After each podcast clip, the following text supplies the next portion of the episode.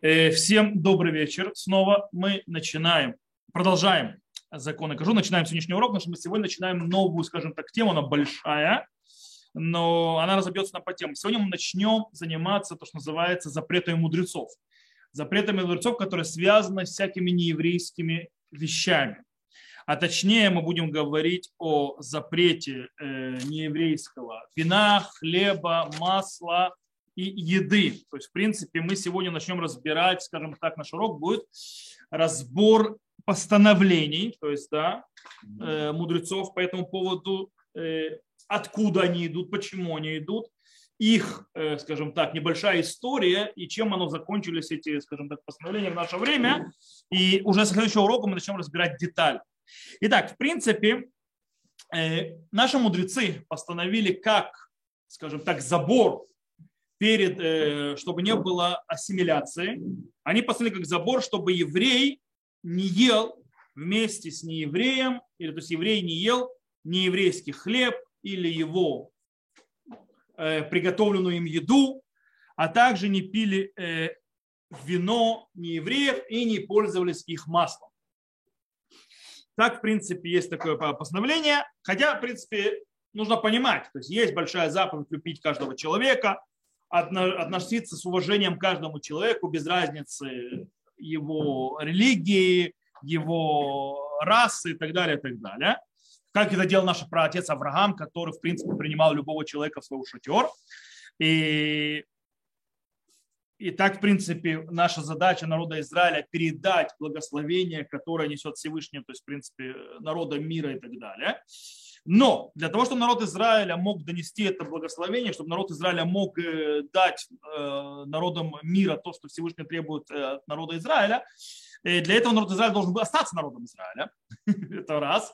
И во-вторых, народ Израиля должен, в принципе, превратиться, для начала создать то, что называется Мамлехит Куганим Вегой Кадош, то есть общину, то есть царство коинов и святой, народ святой, и, в принципе, э, раскрыть вот это вот э, все ценности божественного, то есть связи, э, жизни с божественной связью и так далее, так далее. И тогда это раскроется на всех. Но для этого нужно что сделать? Чтобы народ Израиля соблюдал Тору и и так далее. И во-вторых, он должен сохранить свою идентичность. Он должен сохранить свою идентичность, и таким образом должен происходить как бы определенный водораздел между народами другими и народом Израиля.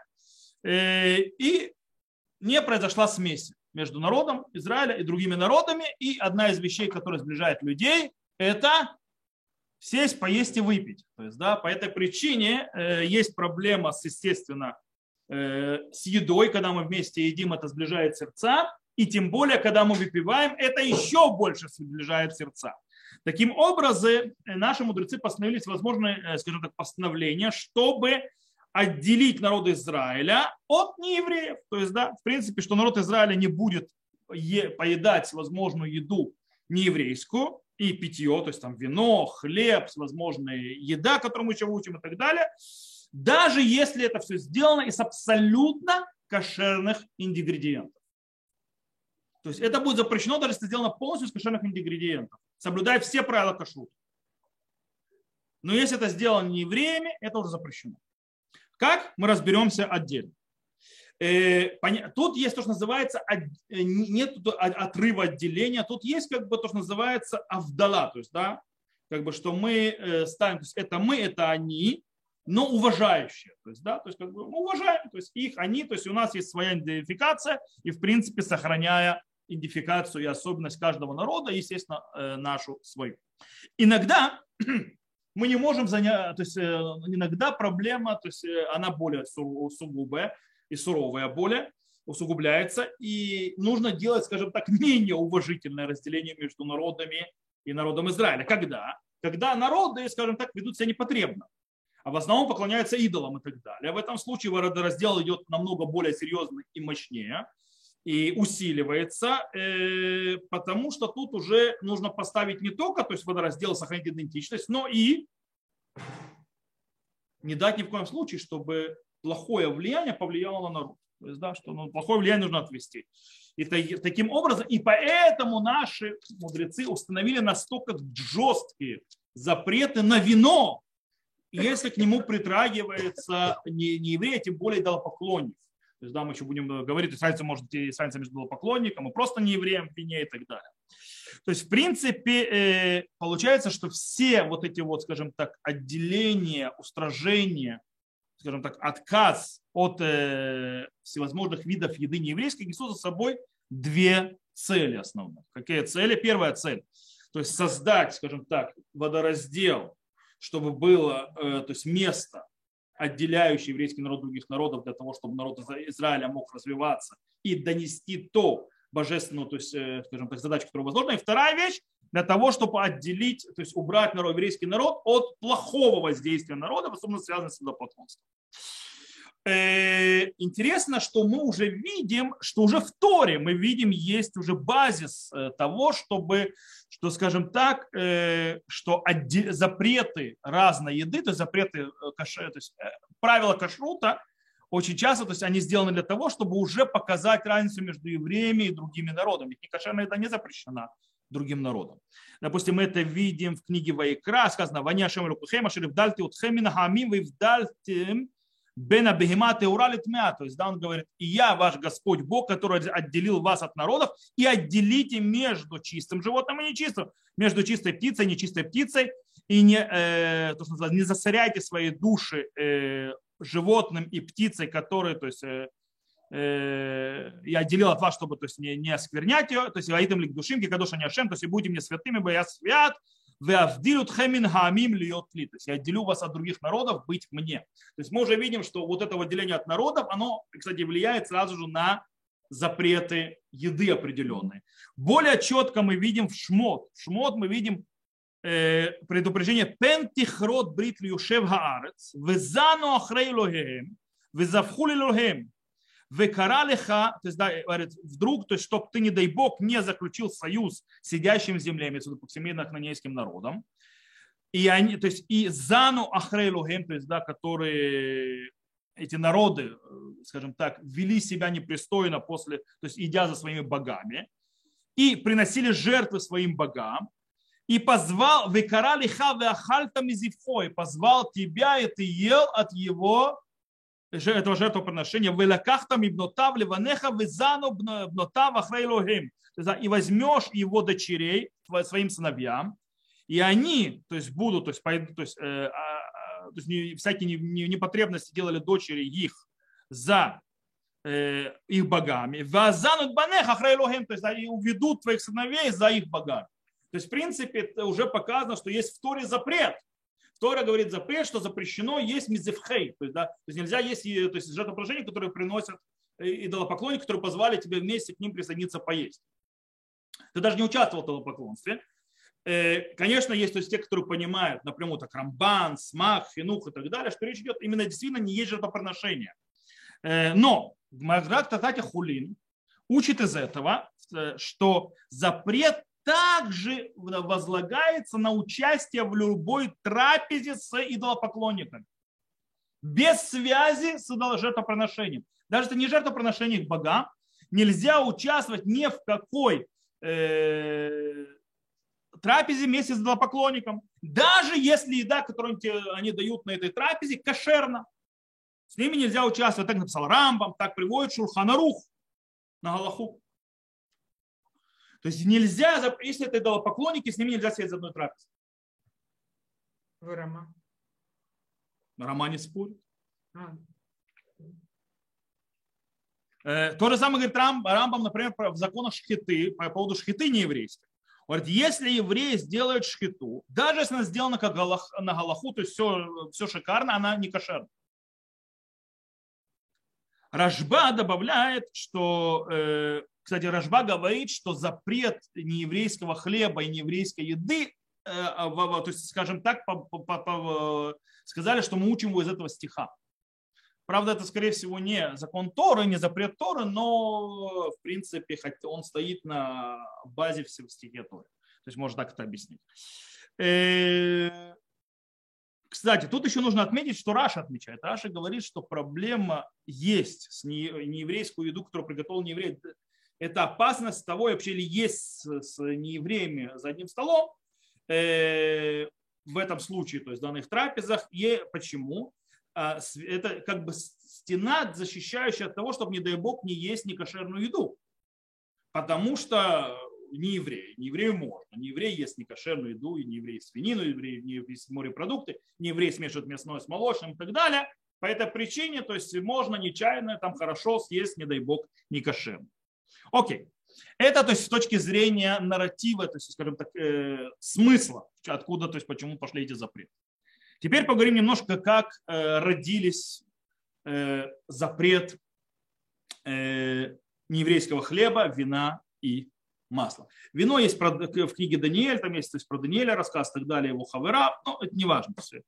Э, больше нас интересно есть Гмара в Тартаке Шаббат, которая и в Тратате Абудазара, которая рассказывает очень интересную вещь. Она рассказывает, что в эпоху перед разрушением храма э, было собрание. Собрание, скажем так, не очень простое, весьма напряженное. В, скажем так, Балият Бейто Шель Хананя Бен Хиския. То есть, да, в, скажем так, я не знаю, Алият Бейто это как бы второй этаж, то есть, в принципе, в лоджии, там, не знаю, то есть, э, на, на втором этаже в доме Ханани Менахския. И там собрались ученики Бейт Шама ученики Бейт Гили, которые спорили между собой. И, в принципе, э, там получилось так, что когда начали считать, кого больше, оказалось, что учеников Бейт Шамая больше, чем учеников Бейт Илеля на, в тех случаях, то есть на, той, на том заседании. И в тот момент, то есть и в тот день и так далее, было установлено 18 Э, гзерот, то есть да, они установили 18 гзерот, 18 запретов мудрецов, то есть, э, которые возложили. Э, большая часть них связана с законами Тумавы и Тугора, то есть ритуальной чистоты и нечистоты, особенно с вещами, в которые, скажем так, делают проблематичную труму, которую отдают коинам и так далее. Но между них также вошло запрет, то есть гзера, что запрещено нееврейское вино, запрет нееврейского хлеба и запрет нееврейского масла, которое, говорю, масло имеется масло, которое шемен, которое из оливок, то есть, да, в оливке там и так далее. Э, и не только из оливок, то есть то, что называется не масло сливочное. Молоко, молоко, молоко не евреев – это отдельная тема, мы ее обсудим. Мы сейчас говорим не о молочном. Okay? Мы, мы, нееврейское молоко мы обсудим отдельно. Мы сейчас говорим именно шемен. Шемен – это то, что называется растительное, растительное масло. Называется. Э, и там очень интересно. Спор между Бейт Шамаем и Бейт Гилелем это был, скажем так, э, спор весьма существенный, называется икруни. То есть у них было вдруг разное видение вообще мира и подхода, и как правильно, скажем так, вести народ Израиля. Бейт Шамай склонялись к более, скажем так, педантичности и к более устражению. Они считали, что для того, чтобы, скажем так, защитить Тору от нарушения, нужно делать гзерот, нужно делать то есть, заборы, нужно делать новые устражения. Такой у них подход. Но Бейдилель считали, что лучше вкладывать в воспитание, чем новые запреты. По одной причине, потому что если переборщить с запретами, народ просто слушаться не будет. В конце концов, если, если они будут слушаться наших зерот, которые послали мудрецы, они постепенно, они еще больше произойдет нарушение Торы. По причине того, что они здесь перестанут слушаться, так они Тору перестанут то есть, его соблюдать. И поэтому это опасно. В любом случае, почти всегда мы знаем, что Аллаха устанавливается как бейт гилель. Почему как бейт гилель? Потому что, во-первых, их реально в реальности было больше. Аллаха у нас по большинству. И, со временем становится еще больше. Учеников Бейт Шамай становится все меньше. Э, во-вторых, э, они были более при, то есть приятны в глазах людей и Бога. Есть по этому причине, как сказано в трактате Ирувид, но мы не будем заходить, то есть почему Гилель, э, скажем так, стал доминирующей Галахой.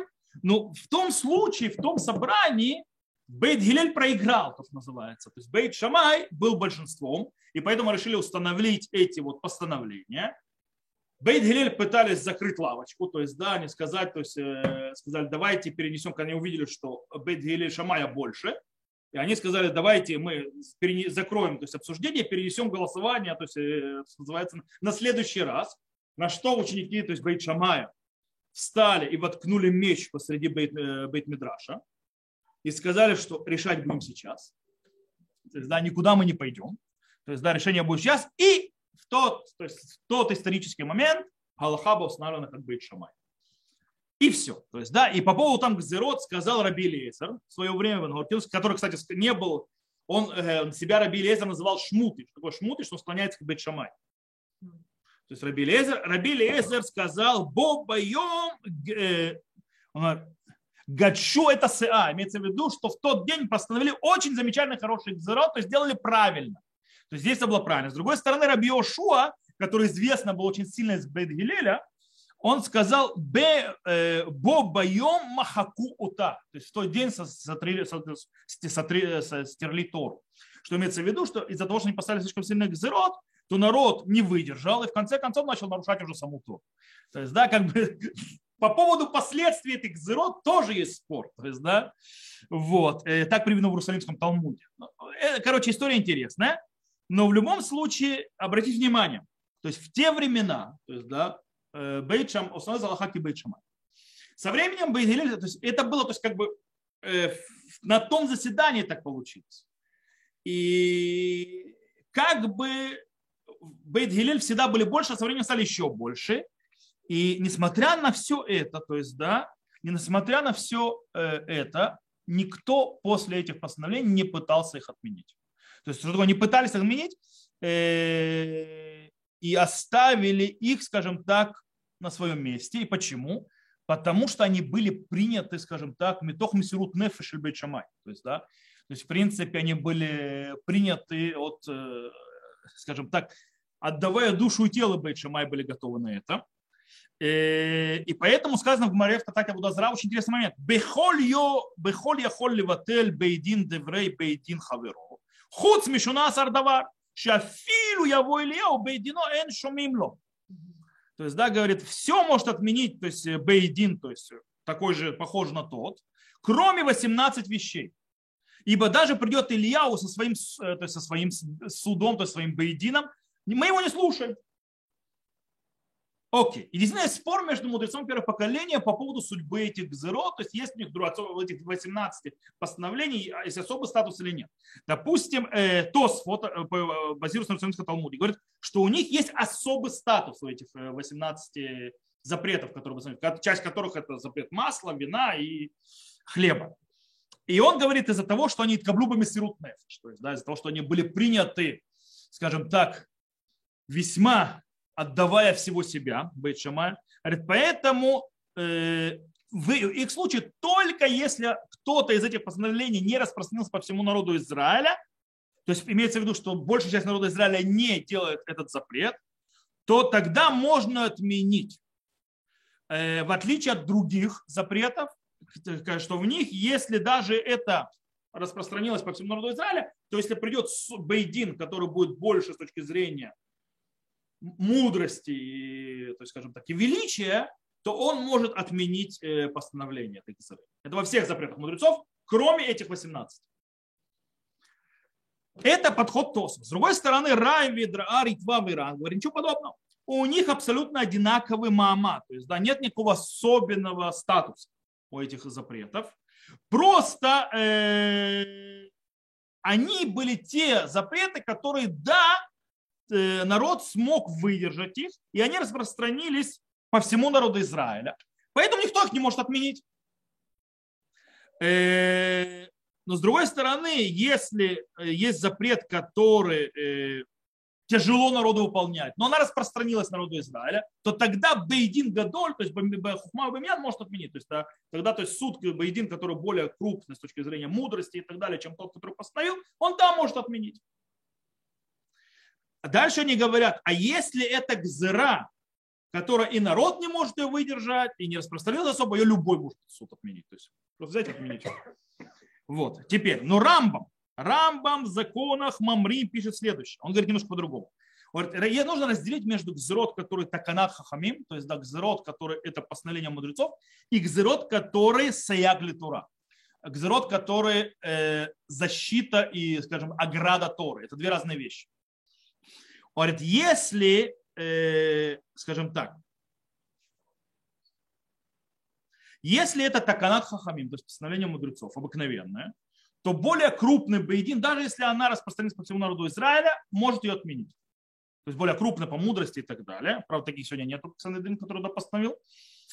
Э, а если это было установлено как саягли Тура, как защита забор Торы, как те 18, то в этом случае никто не может отменить.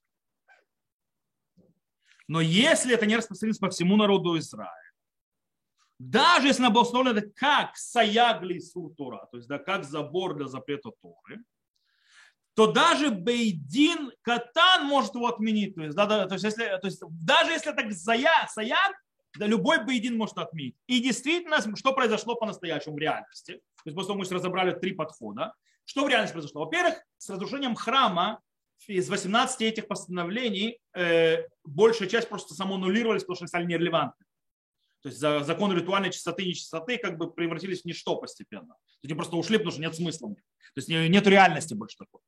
По поводу остальных вещей, то есть хлеба, вина и масла, они, по идее, остались. Но на определенном э, этапе это было очень тяжело. То есть мы видим, что народу Израиля было тяжело, у нас много свидетельств в Талмуде, что народу Израиля было тяжело соблюдать эти запреты.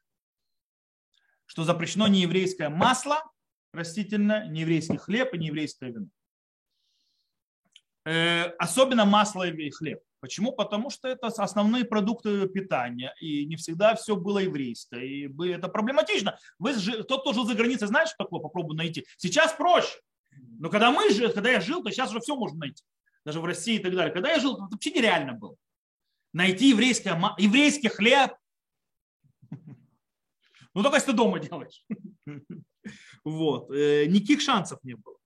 И действительно, весь запрет с маслом, в всяком случае, продолжался 250 лет после постановления. Через 250 лет, э, когда был установлен запрет нееврейского масла, Э, в начале времен уже Амураим, мудрецов Талмуда, он был отменен Раби Уданасия.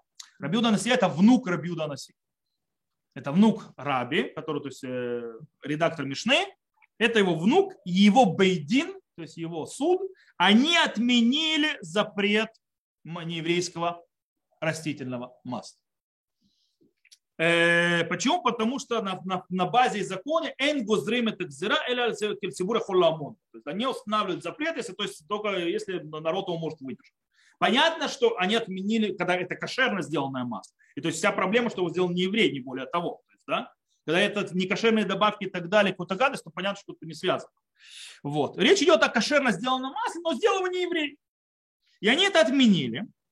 Кстати, когда пришло слух о том, что Бейдин Рабиудан Сиа э, отменил э, запрет на растительное масло, один из величайших мудрецов Талмуда, Рав, то есть так называемый, это, знаете, Рав Шмоль, он не готов был облегчить Вавилоне. Он не готов был слушать. Он считал, что отмена произошла из-за недостаточного уважения к запрещающим немножко похож на вещи, которые в нашей реальности можно встречать, то есть, да, войны еврейские, то есть, да, он не готов. На что Шмуэль, который был его оппонентом во спорах и так далее, сказал, или он разрешит это, или он его объявит как Закен Мамре. Закен Мамре, кто такой Закен Мамре? Закен Мамре – это мудрец Торы, который, если Сангедрин, то есть, да, э, Санедрин, то есть Верховный еврейский суд постанавливает какую-то галаху, а он не принимает Аллаху и продолжает, скажем так, нести свое, даже если у него есть базис и все такое, все нормально, он превращается в закен Маре, которому по Мамре, то есть восставший то есть мудрец, которому полагает смертная казнь. И он говорит, что е, то есть, то есть это Гмара рассказывает в Иерусалимском Талмуде, то есть что Шмуль восстал сказал, то есть если ты не будешь принимать этот закон, но это Бейдин, то есть там сказано так, э, он сказал им, то есть, да, то есть, если ты не возьмешь это, э, и ты уставил, то есть будешь вот так вот себя вести, то мы тебя у вас сделаем, то есть там Бейдин Гадоль из Эрец Израиль, то есть, да, земли Израиля. То есть, э, в принципе, глава еврейского народа. Ну, Рабиуда нас, в принципе, он продолжает, то есть, как бы это Шарерный Сим. Установил, Санедрин тогда еще существовал, ничего не отменился, Санедрин еще существовал в то время. Э, установил это, а ты против него? Какое у тебя есть право? То есть, за Закен Мамре. И действительно, Рамбам на Галаху пишет следующее. Шемен шельгои мутар. То есть растительное масло не евреев разрешено. Вемишио сро гарет заумед бехет гадоль мипней шеимра альпи бейдин шейтиру. И тот, кто его запрещает, он стоит, у него большой грех, э, то, что э, из-за того, что он восстал против Бейдина, которого разрешил. То есть он восстал против как бы Сангедрина. По этой причине растительное масло нееврейское, эта гзра ушла. То есть она была отменена. И у этого запрета нет больше. Э, в принципе, это галаха. Это по поводу масла растительного. Снова, это только тогда, когда у нас нет никаких проблем других с Вся, все кошерно, все нормально, они, то есть только не еврей сделал. Окей? С этим мы разобрались. Э, более того, с еврейским хлебом тоже были проблемы. Поэтому, кстати, Рабиудан и Сия предложили отменить и этот запрет. Он не согласился. Почему не согласился? Потому что он отменил две гзыры уже, то есть включая шемен. Мы еще будем, когда разбираться с молоком, мы еще затронем одну гзыру, которую он отменил. Э, и он сказал, я не могу отменить третью. По причине того, что если отменю третью, называется бейдин шари. Бейдин не шари, а шари, имеется бейдин для разрешения. То есть есть проблема превратиться э, в бейдин, который все разрешает. То есть, типа, я, то есть, э, три гзыры уже нельзя. Поэтому он то оставил. Хотя он тоже, видно, был к нему. Но из-за того, что были проблемы, и были проблемы, хлеб все-таки это центральная еда человека, то есть облегчение, которое мы еще будем учить, когда мы на следующем уроке начнем разбирать детально законы нееврейского хлеба, мы увидим, что есть уже облегчение, связанное, то, что называется, с пальтер. То есть, да, когда мы идем о профессиональном пекаре, не евреи. Когда это не домашняя выпечка, когда это э, профессиональный пекарь, там есть облегчение, но какие точно и как и почему и когда, это тема следующего урока, с Божьей помощью, не сегодня. Э, а вот с вином, кстати, наоборот с вином устражили еще больше и больше. Потому что от вина было много бед. Окей? Окей. Итак, давайте разберемся дальше. Э, пока мы разбирались с вином, с маслом растительным и с, хлебом. Еще одна запрет, который постановили наши мудрецы для того, чтобы предотвратить, э, скажем так, э, не дай бог, браки между евреями и неевреями, и, и ассимиляцию, чтобы народ Израиля, никто из евреев не ел еду, приготовленную неевреем. Даже если не кошер, даже если она полностью из кошерных продуктов. Но изначально, э, кстати, изначально Гмара, как мы сказали, в трактате Авуда Зара, в Фолюн тоже там есть вроде намек, но в трактате Авуда Зара а разве это запрет не из Торы? На что, правда, ответ, что нет, э, запрета не стор, это запрет мудрецов, так приходит Гмара. В любом случае, видно, что из-за того, что Гмара сомневается, запрет Торы или не запрет Торы, что статус этого запрета весьма высок. Он, то есть у него есть, скажем так, в Торе на что положиться.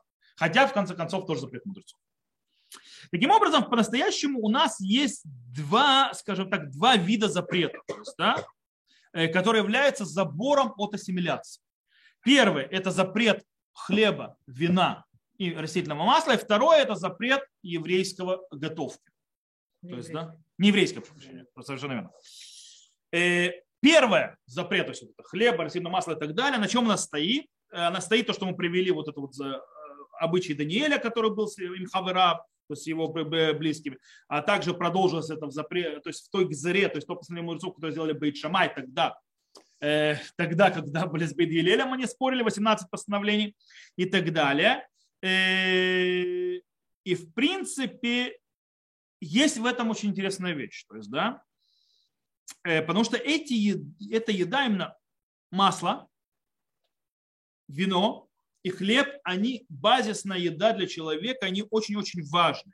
Потому что мы вот видели, то есть, да, благословение какое идет. Если народ Израиля будет соблюдать заповеди, что он получит? то есть много благословений на что? Даган. Даган это злаковый, это хлеб. Тирош. Тирош это что? Это виноград. И Ицгар. Что такое Ицгар? Это маслин. То есть, в принципе, благословение идет на три вида еды. Хлеб, вино, масло. Которое, в принципе, центральная еда рациона в древности.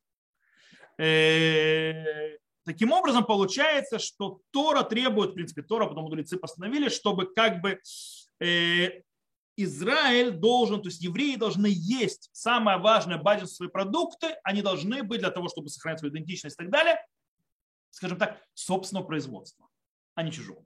Второй э, запрет это по поводу запрета еврейской э, еды, то есть приготовленной не евреем. И тут напрямую это уже направлено на что? На сближение. На сближение между евреем и евреем, личного сближения, э, которое может произойти из-за того, что еврей берет не еду не еврея и так далее, так далее. А, э, и в этом есть запрет. Кстати, есть спор очень интересно, какой из запретов был раньше. Допустим, Рамбан, А и Ран считают, что сначала был запрет хлеба, вина и масла. И, то есть это было, как бы, скажем так, первичный запрет, и потом уже Бейт Шамай подняли планку выше. То есть они же запретили вообще любую еду, простую еду, какую угодно, то есть, да, которую готовит не еврей. А вот Рапейну там считается наоборот. Изначально был запрет.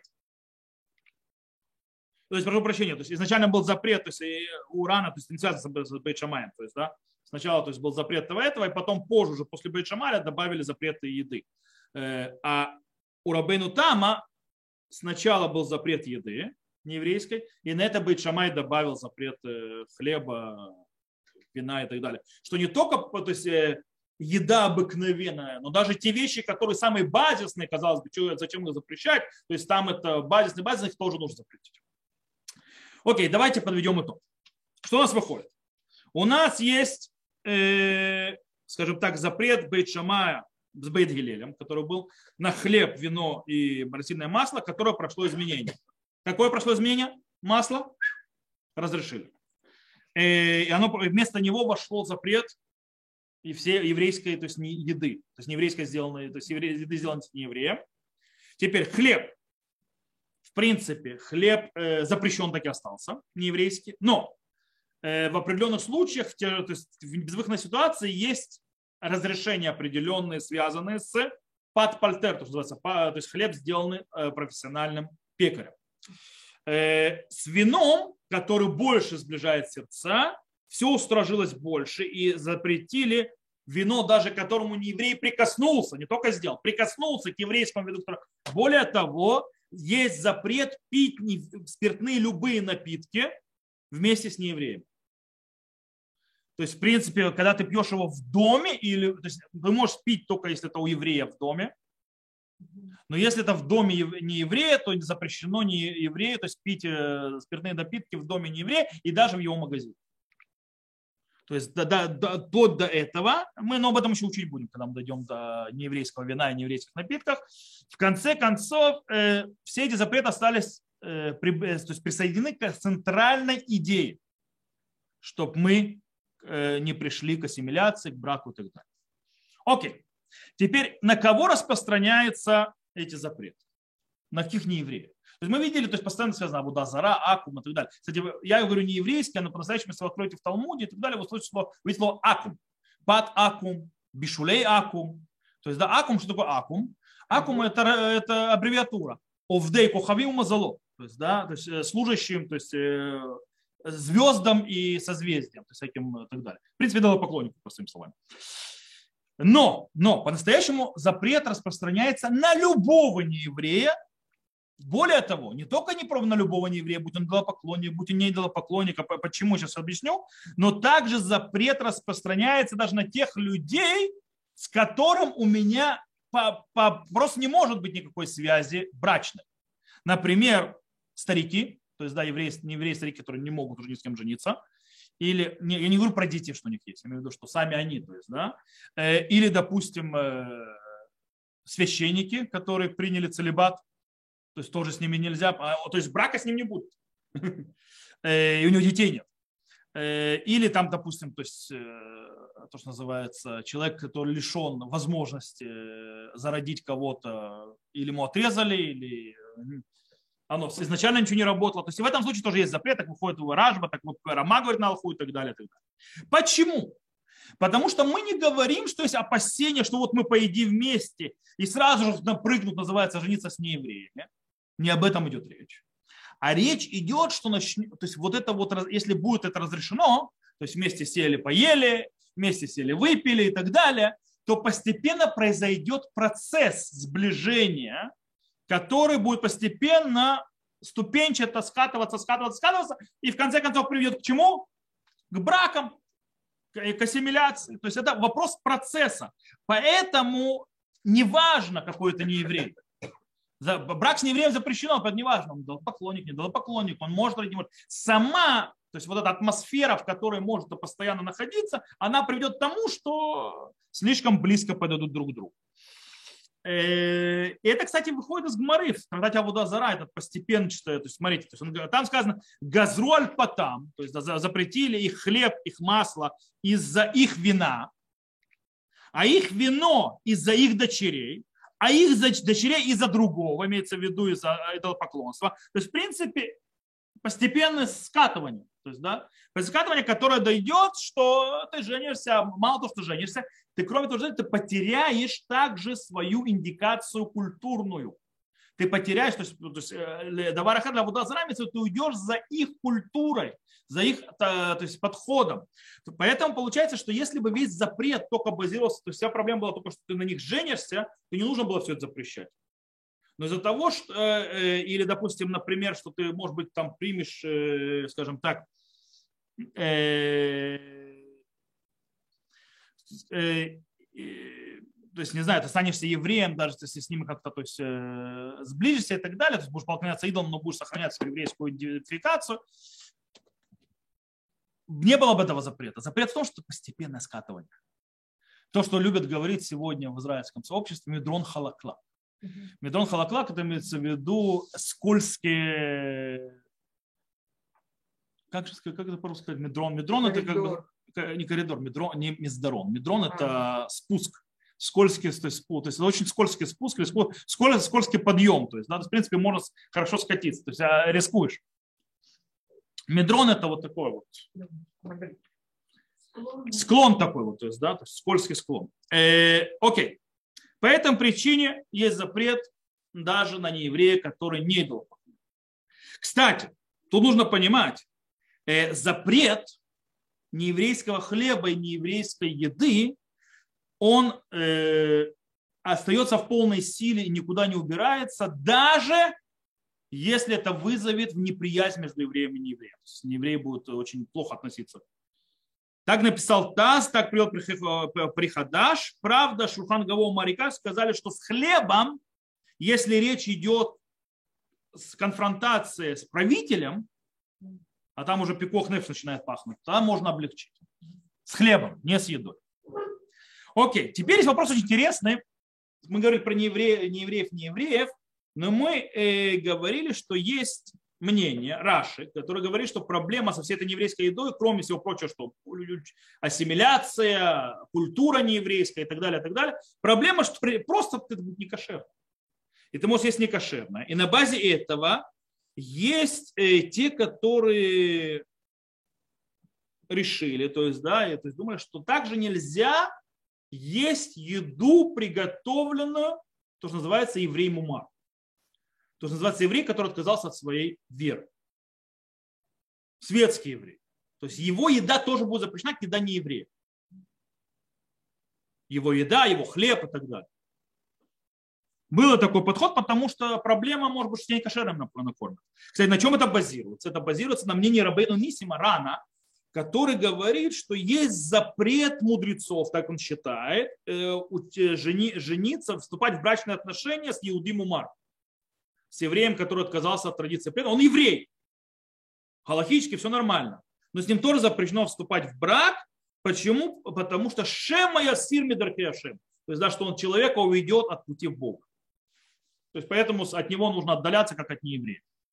Так если написал э, Иуда и Але, и даже Раувади Юсеф, он, правда, не установил на Галаху, это, но приводит это в своих словах. Но, по мнению абсолютного большинства галактических авторитетов, нет никакого запрета жениться на то, что называется э, евреев, которые оставили э, Тору.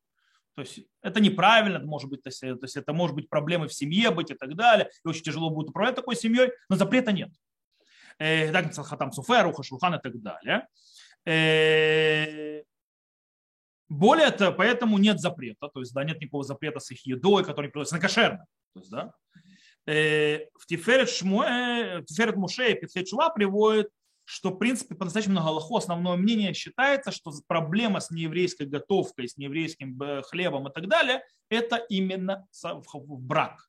И так как с, с мумаром э, нету проблемы с браком, по этой причине нет запрета есть его нееврейскую, то есть он не будет считаться как нееврейская еда. Еда, которая делается на кошерно, ее есть можно. Она не запрещается. Э, более того, кстати, очень интересный момент. Кстати, кто упоминал очень сильно и мощно продвигал идею, что нельзя жениться со светскими евреями, то есть евреями, которые оставили веру про отцов, то есть мумарами. Это, 100, скажем так, в основном в Европе 150 лет назад.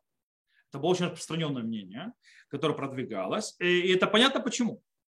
Потому что в те времена шанс, что э, человек, который вступит в брак с евреем, то есть или с еврейкой, которые оставили заветы отцов, которые оставили, то есть Э, шанс того, что этот э, оставивший пути отцов э, и еврейскую традицию, религию, вернется назад в лоно иудаизма, был нулевой.